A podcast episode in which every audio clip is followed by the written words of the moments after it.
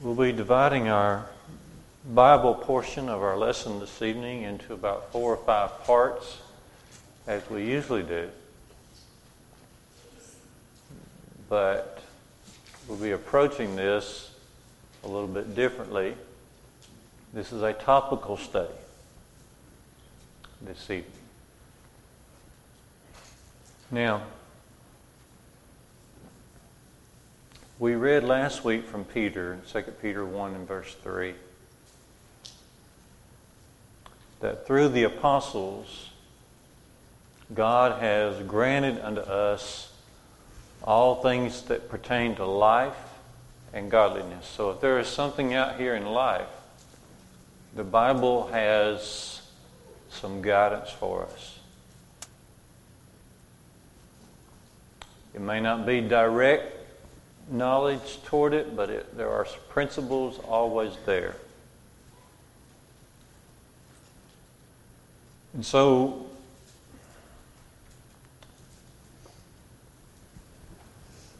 because of our knowledge of the truth and what I assume to be for all of us a conviction regarding the truth, we have to tackle, tackle topics that we'd rather not tackle.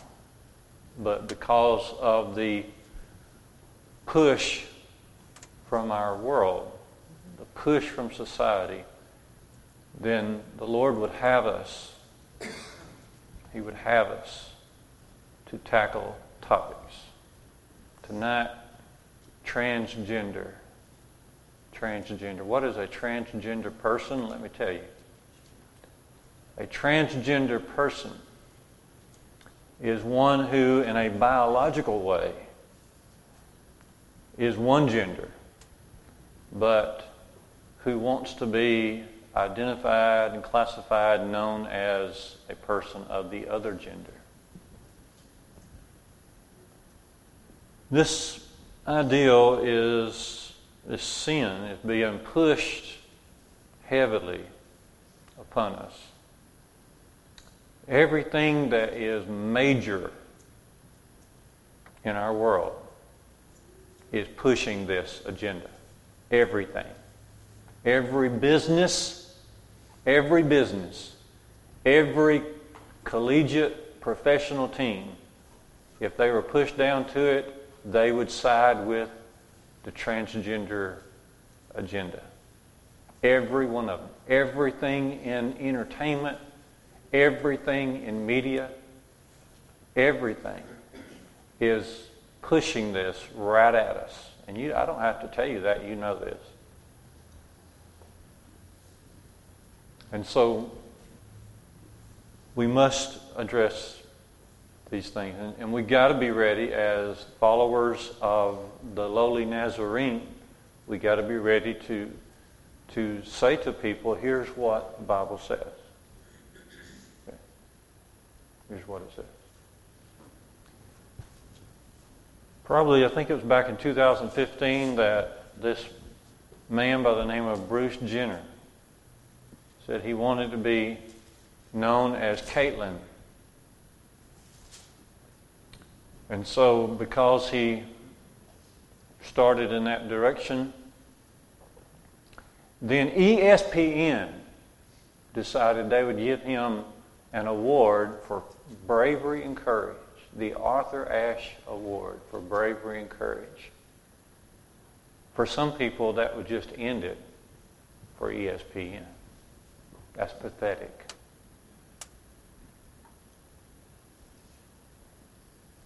And then not long after that, Target. You go to Target? Target decided in response to this that they would their restrooms would be open to no matter who. No matter. Even if you become a transgender, you're welcome. You're welcome. Just make yourself at home. That's pathetic. It's pathetic. And then there's so many venues now are just coming out and freely supporting, pushing it right at us. And we have probably been too quiet on this, but generally Christian people are not looking for a fight. They aren't looking for a conflict. They're simply trying to be quiet people serving Christ and hoping that they can influence others to go along with them. We can't be quiet. We got to speak up because these matters are not just inconvenient. This is an attack upon God, not just upon the country. That's bad enough. This is an attack upon God and the Bible. That's what it is. Right here under this section, entertainment, Hallmark movies are now an engine of LB, LGBT moral revolution. In fact, Hallmark is, is has released, I think, or is about to release a holiday movie called The Christmas House, where the storyline is following the LGBT movement. Hulu also has a holiday movie coming out called The Happiest Season, and it has as its storyline following two who are homosexuals.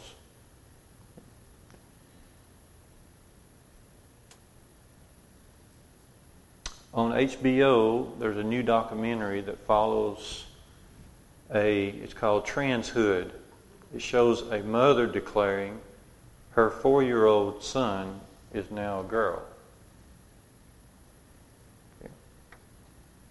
And so the list just goes on and on of the depravity. But it's not just there, it's being pushed our way, being pushed upon us. And no matter whether you're talking about public education, or you're talking about politics, or whether you're talking about business, or whether you're talking about media, every single one of no matter who you talk about in these different areas are standing with this agenda. And I just find it a little bit not only sad, but I think it's it's calling upon us to talk about it and to arm ourselves with the proper knowledge. Now, as I said a moment ago, we're going to divide our learning into four sections. Now, the liberals will say, they would say that a person's gender is decided by that person's thoughts, feelings, and desires. Uh, Bruce Jenner, he said, I just feel more like a, a lady than I do a man. That was his propelling force. Okay. Well, God has something very different to say about this. And Mr. Jenner should have changed his mind and not his body. The first section of our lesson will be on God's creation. God's creation. Let's think about that for a minute. And we'll look at several scriptures together. God's creation. Okay. Before we get to the particular verses I've got in mind, I want to give a couple of summary statements. When you look at God's creation, it's very obvious that gender is determined by the time or at the time when a child is born. Gender is determined at the time when a child is born with the accompanying anatomy that is there with the child the physical features that are there with the child when he or she is born, that determines his or her gender. Okay. And from that determination, from those physical features, then flows the different classifications and identities and social roles and, and psychological thoughts that go with that person. That's just the way God uh, designed it. When God created the world, He declared that He was not only ruler of all things, but also He had a purpose for all these things, including people. Including people. Now, when God created human beings, He created them with design. He created them with the idea that humans would exist in one of two genders. And those two genders would be complementary toward each other. In other words, they would, they would gel together in exactly the way God wants that to happen. Physically, emotionally, socially, spiritually, God intended for male and female to blend together. He created us to be one of the two, and that was determined at birth. You remember God saying in Genesis 2 and verse 18, It's not good that the man should be alone. I'll make a helpmeet for him. That's God telling us how He created man. One of two genders, and those two genders would be able to blend together. In 1 Peter 3 7, you know, the instruction to husbands is husbands, dwell with your wives according to knowledge, giving honor unto her as unto the weaker vessel.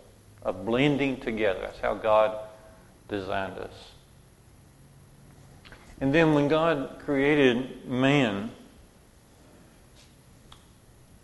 He said, I'm going to make man in my image, male and female. So the statement right next to the very important phrase, in my image, the statement next to that is, I'm making them male and female. So let's look at some verses uh, together. We'll start in Genesis and run up through several verses. Genesis chapter 1. Genesis chapter 1, verse 26. God said, Let us make man in our image, after our likeness. Let them have the dominion over the fish of the sea, and over the birds of the heavens, and over the livestock, and over all the earth, and over every creeping thing that creeps upon the earth. So God created man in his own image. In the image of God created he him. Male and female created he them. God blessed them. Notice Genesis 1:28 God blessed them. God said to them, "Be fruitful and multiply." Well, there's no problem with that because God designed male and female to come together and be able to be fruitful and multiply. Okay? So in Genesis chapter 1, and then move over to Genesis chapter 3, and notice in God's judgment after sin has come into the world, notice Genesis 3 and 16. To the woman, he said, I will surely multiply your pain in childbearing. In pain you shall bring forth children, your desire shall be for your husband, and he shall rule over you. So notice the distinction that God makes very carefully there in Genesis 3:16. Notice Genesis 3 and verse 20. The man called his wife's name Eve because she was the mother, the mother of all living. And the Lord God made for Adam and for his wife garments of skins, and he clothed them. Notice Genesis 4, beginning in verse 1. Adam knew Eve, his wife, and she conceived and bore Cain, saying, I have gotten a man with the help of the Lord. And again, she bore his brother Abel. Now, Abel was a keeper of the sheep. Look down to Genesis 4 and verse 17. Cain knew his wife, and she conceived and bore Enoch. Notice Genesis 4 and verse 25. Adam knew his wife again, and she bore a son and called his name Seth. For she said, God has appointed for me another offspring instead of Abel, for Cain killed him. To Seth also a son was born, and he called his name Enosh. At that time, people began to call upon the name of the Lord. Chapter 5 verse 1 this is the book of the generations of Adam. When God created man, he, he made him in the likeness of God, male and female. Genesis 5, verse 2. Male and female, he created them, and he blessed them and named them man uh, when they were uh, created. Genesis chapter uh, 5.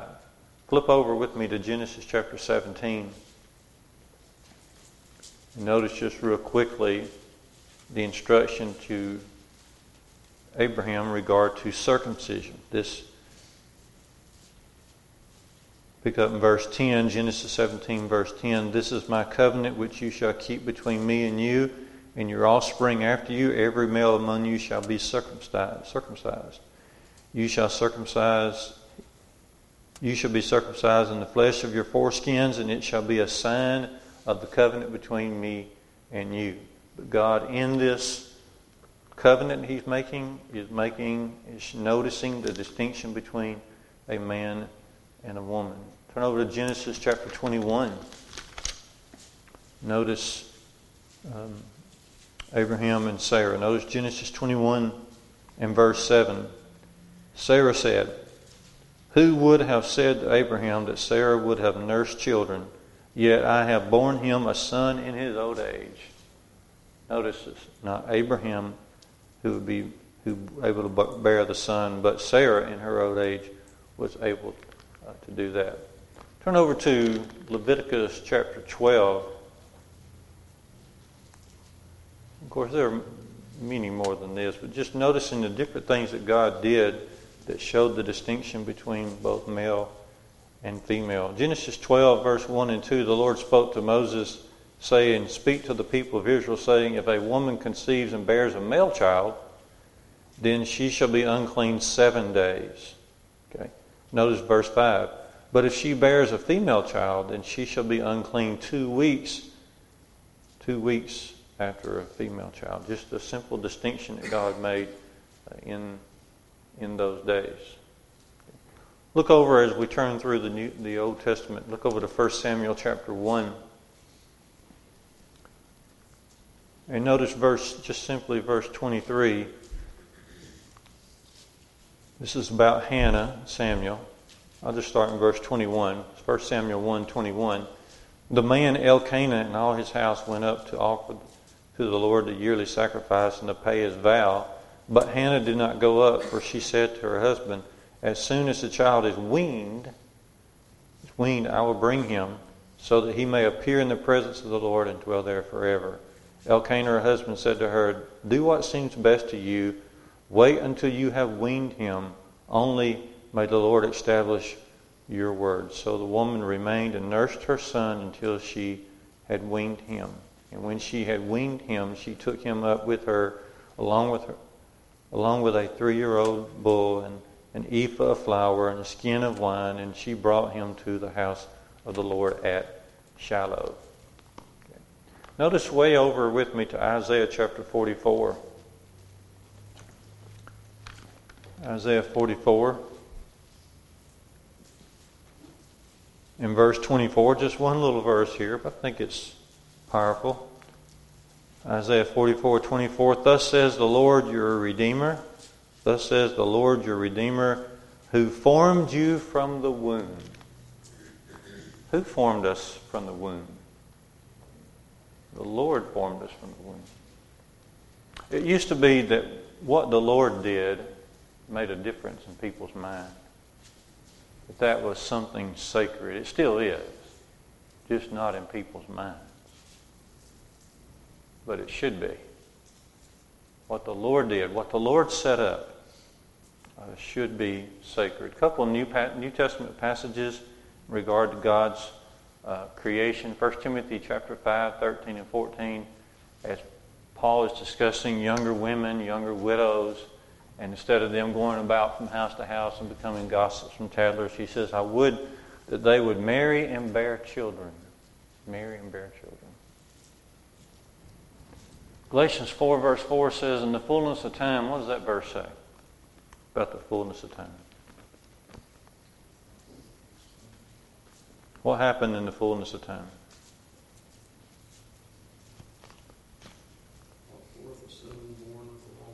Right. In the fullness of time, God sent forth His Son, born of a woman. Born of a woman. So those are just a few passages you might want to write down. 1 Timothy 2, 15 as well talking about the distinctions between man and woman, the abilities that a woman has that a man does not have, and, and vice versa. Now let's remember God created man and woman, male and female. He intended for human beings to exist in one of two genders. And he created them in that way, especially. He knew what he was doing.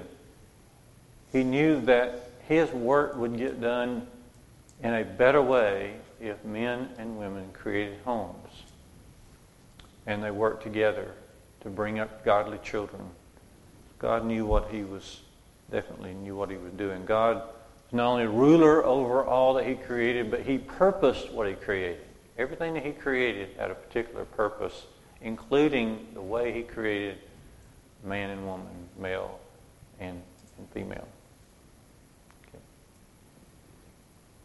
creation of God. Think about that first statement we made also. How that from the very beginning of when a child is born, that that child comes into the world with certain physical features. It's really a remarkable creation. It's not a miracle It's not a miracle because it's natural. It's the way God set the world up. And from that point on, there's really never been a problem throughout most generations and most civilizations of who is who. But can you believe that people are having trouble? He destroyed Sodom and Gomorrah when they changed things. Yes, Mike's saying he destroyed Sodom and Gomorrah when they changed these very the very nature of these types of things. Okay. And there's no reason that God would not do the same with any nation, whether it be modern or ancient or future. All right, go ahead. I take issue with one thing you said there. Okay.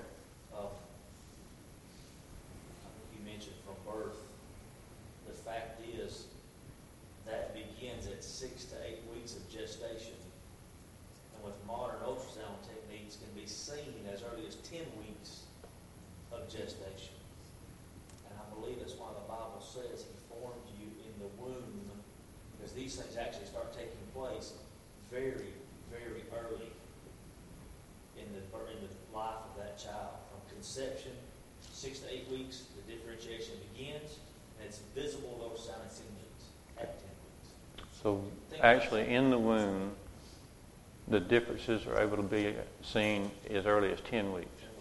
Well, uh, when would the chromosome be there that would make?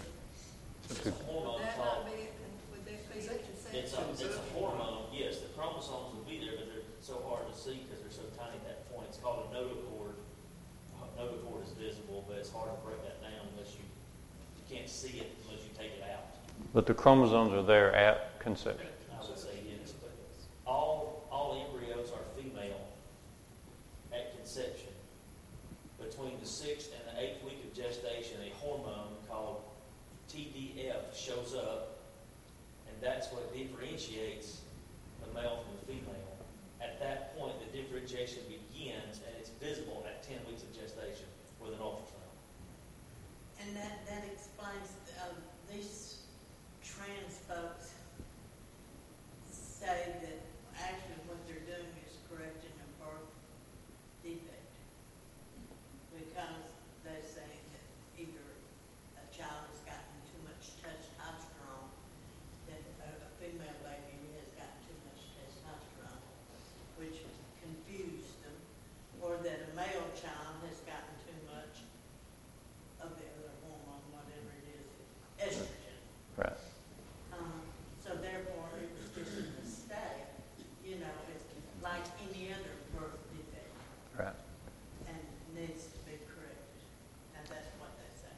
So Sheila's saying that what transgender folks would say is that there is, they would look at this as a birth defect, that they were defected at birth, and so therefore they've got to set about to change that. What would you say, Mary? on that? What would I say? I, I like what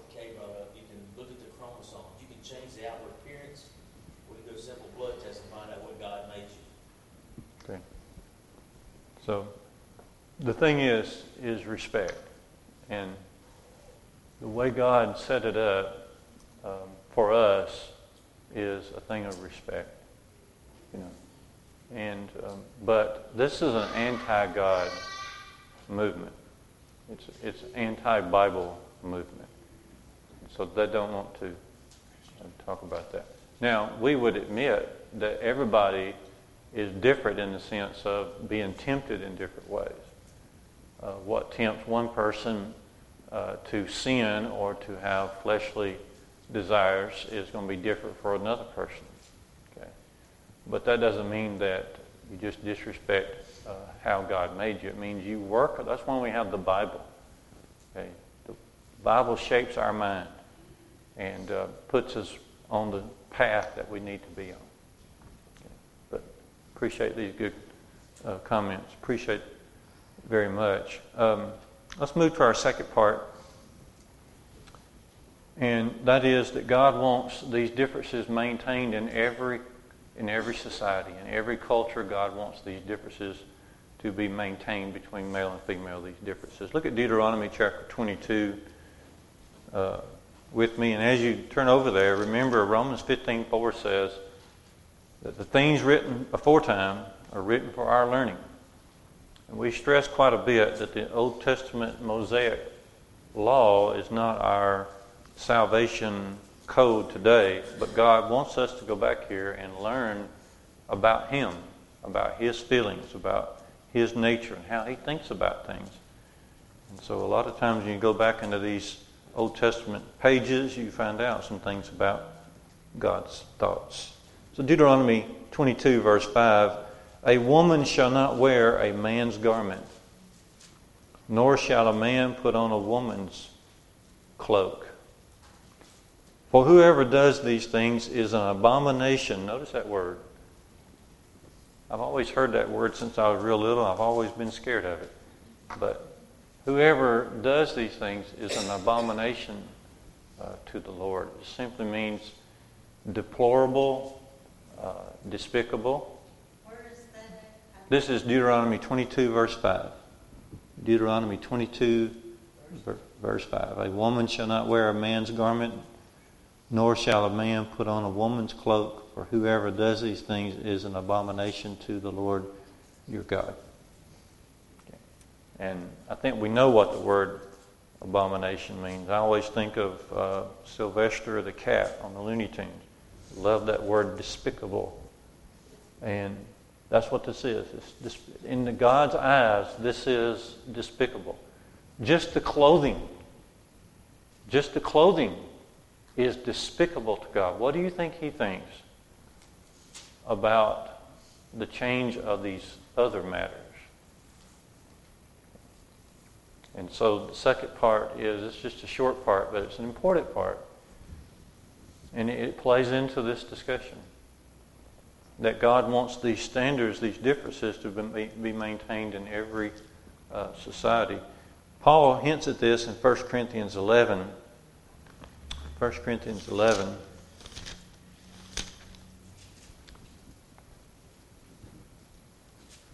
Uh, say, um, verse 12. Let's start at verse 12. 1 Corinthians 11, 12. For as a woman was made for man, so man is now born of woman, and all things are from God. Judge for yourselves. It is proper for a wife to pray to God with her head. Is it proper for a wife to pray to God with her head uncovered? Does not nature itself teach you that if a man wears long hair, it is a disgrace for him? But if a woman has long hair, it is her glory, for her hair is given to her for a covering. Um, so, there you go. So that, that also is a hint of God's um, heart toward the differences that are to be maintained between uh, the two genders. All right. So, first part, God's creation. That's fundamental. That's fundamental. And then the, the second part is the, the uh, differences in, in every culture. And the third part is mutilation. Mutilation. Uh, what does God think about a person doing elective cutting on his or her body. Well, he doesn't like it. Again, Leviticus chapter 19 to find out. Leviticus 19.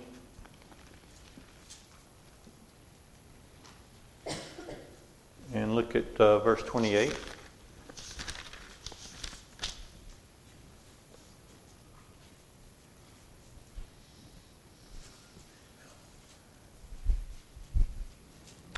Uh, just simply says, You shall not make any cuts on your body for the, for the dead or to tattoo yourselves, for I am the Lord. This is, this is part of the practice of the heathen nations. God is warning his people not to become part of their practices, their godless practices. A godless practice would be that you are electing to cut yourself for some, for some moral or religious purpose. Deuteronomy 14, 1 and 2 has a similar instruction there. You remember in 1 Kings um, 18, I believe it is, that you know Elijah has his contest with the prophets of Baal, and the prophets of Baal are calling upon their God, their false God, but they begin to cut themselves. Begin to cut themselves. In Mark chapter 5, first several verses there, uh, Jesus will eventually cast a demon out of a man, but this man is, is living among the tombs like living in a cemetery. And part of his um, part of his demon possession was that he would be cutting on his flesh, cutting on his body. We know that the uh, New Testament teaches that we honor God by uh, taking care of our bodies. We we're taught in 1 Corinthians uh, 6, 19 that that um, the um, our bodies is a temple of the Holy Spirit which we have from God, and we are not ourselves. We've been bought with a price. Therefore, glorify God uh, in your body. In your body. Present your bodies as a living sacrifice to God, Romans 12, verse 1. Turn with me to Ephesians 5 and notice that um, Paul talks about husbands loving their wives, and he says, uh, here's how he explains it. Ephesians 5 28. In the same way, husbands, you should love your wives as your own bodies. He that loves his wife loves himself. For no one hates his own flesh, but nourishes his body and cherishes it, just as Christ does the church, and just as you should do with your wife and your husband. So you take care of your body, you don't mutilate it for any purpose. Not, elect, not an elective way. You know what I mean when I say that. Now, in the Bible, you won't find the phrase sex change operation, but every step that would lead to that and that procedure itself is condemned in the Bible. The Bible would denounce every step that would lead uh, to that procedure or any type of procedure in that way.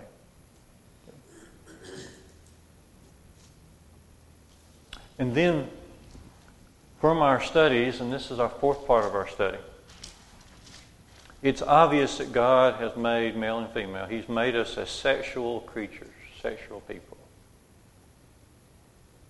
The big question in the world, it's not a question for us, but how is that sexuality to be expressed? Well, Jesus was asked about this in Matthew 19, verse 3 and 4. And of course, he takes us back to the creation. Have you not read that he who made them in the beginning made them male and female and said, For this cause shall a man leave his father and mother and shall cleave unto his wife. And the two shall be one flesh. Wherefore they're no longer two but one flesh. What therefore God has joined together, let not man put asunder.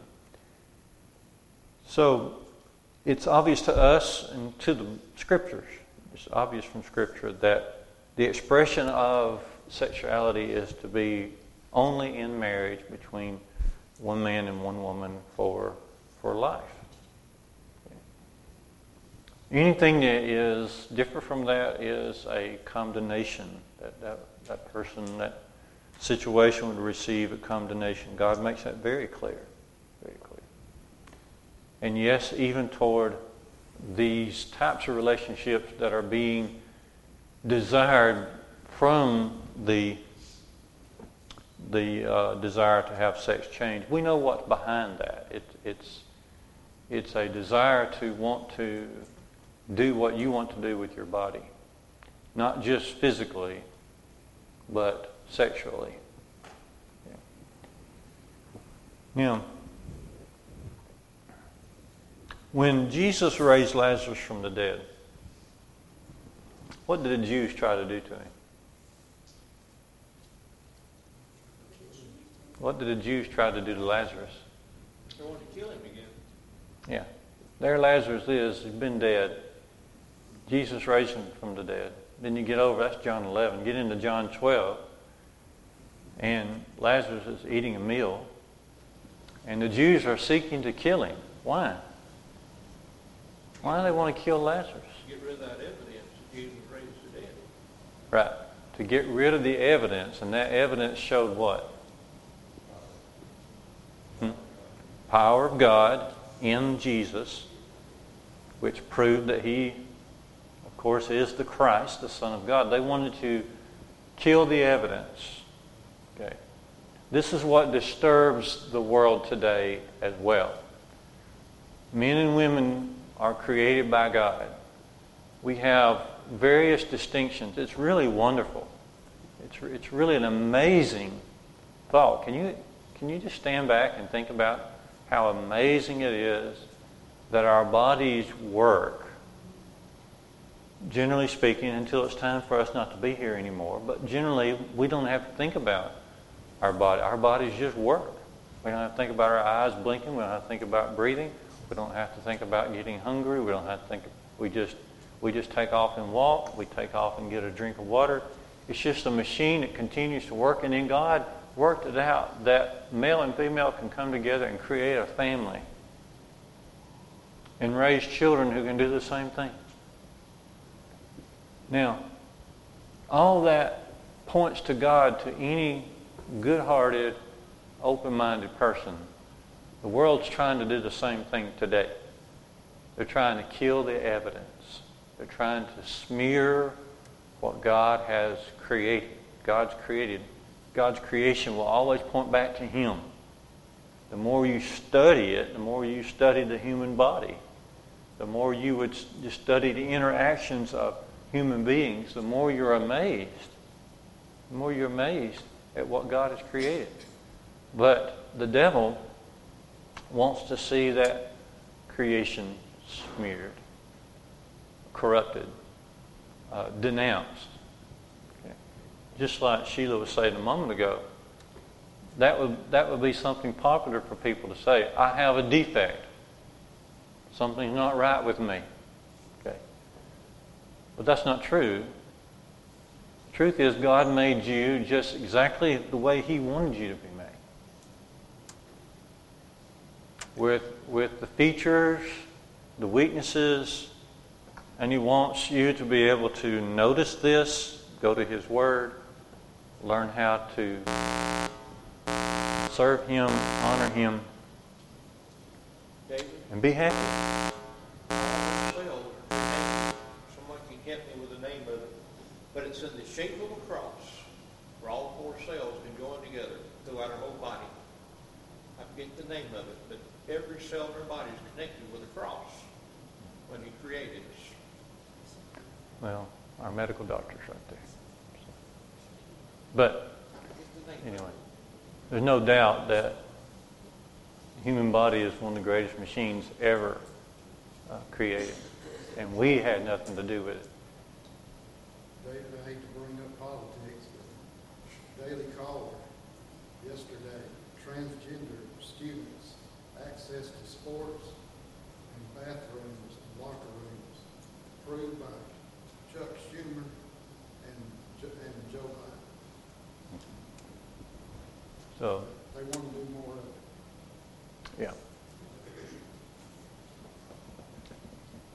So, but the main thing for us is it, it's here and it's going to be pushed our way. If we think it's getting pushed now, think about what our children are going to be facing. Okay? And then their children. Lemon. Well, that doesn't mean anything. L-A-M-I-N-I-N. It's the name of the cross that all of our cells are connected by. Okay.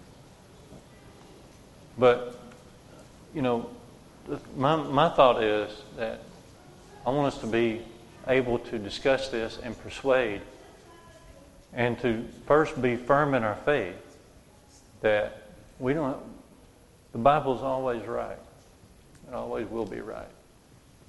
And we stick with, with that and uh, we calmly learn what the Bible says and then we persuade. But we can't remain silent. This is not the first time Christians has had to deal with it. Because Paul talks about it in Corinth. Yeah. Yeah. We're not necessarily through with this discussion. Nathan's saying that um, Paul had to deal with this kind of corruption in Corinth. Absolutely. And the Christians had to had to stand up against it there.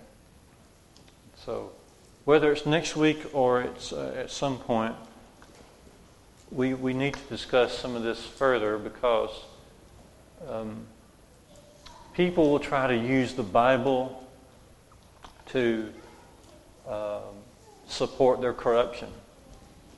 And the Bible in no way does that, but we need to address some of those matters. Um, one fellow I heard on the uh, news the other day said not only is transgenderism uh, a good thing, he said that actually Christians, if they're truly they truly love God, would support transgenderism. That, that's the real danger right there. You know, the world's a world. It'll always be the world. They don't believe God. They don't believe in the Bible. Danger is believing people, people who believe in God. And most of that number who also believe in the Bible as His Word. But it's those people, believers, especially inside the Lord's church, that are one by one beginning to accept some of this into already the the gay situation has been accepted broadly in denominationalism. Um, So, th- so it, it's, it's appropriate that uh, this lesson is, is taught in the church. Well, and nothing that Satan does is ever brought to us under the uh, banner of corruption. It's always brought as something good, something acceptable, something God Himself uh, would accept. So uh, we need to um, explore that at a future date, perhaps next week. We have that opportunity.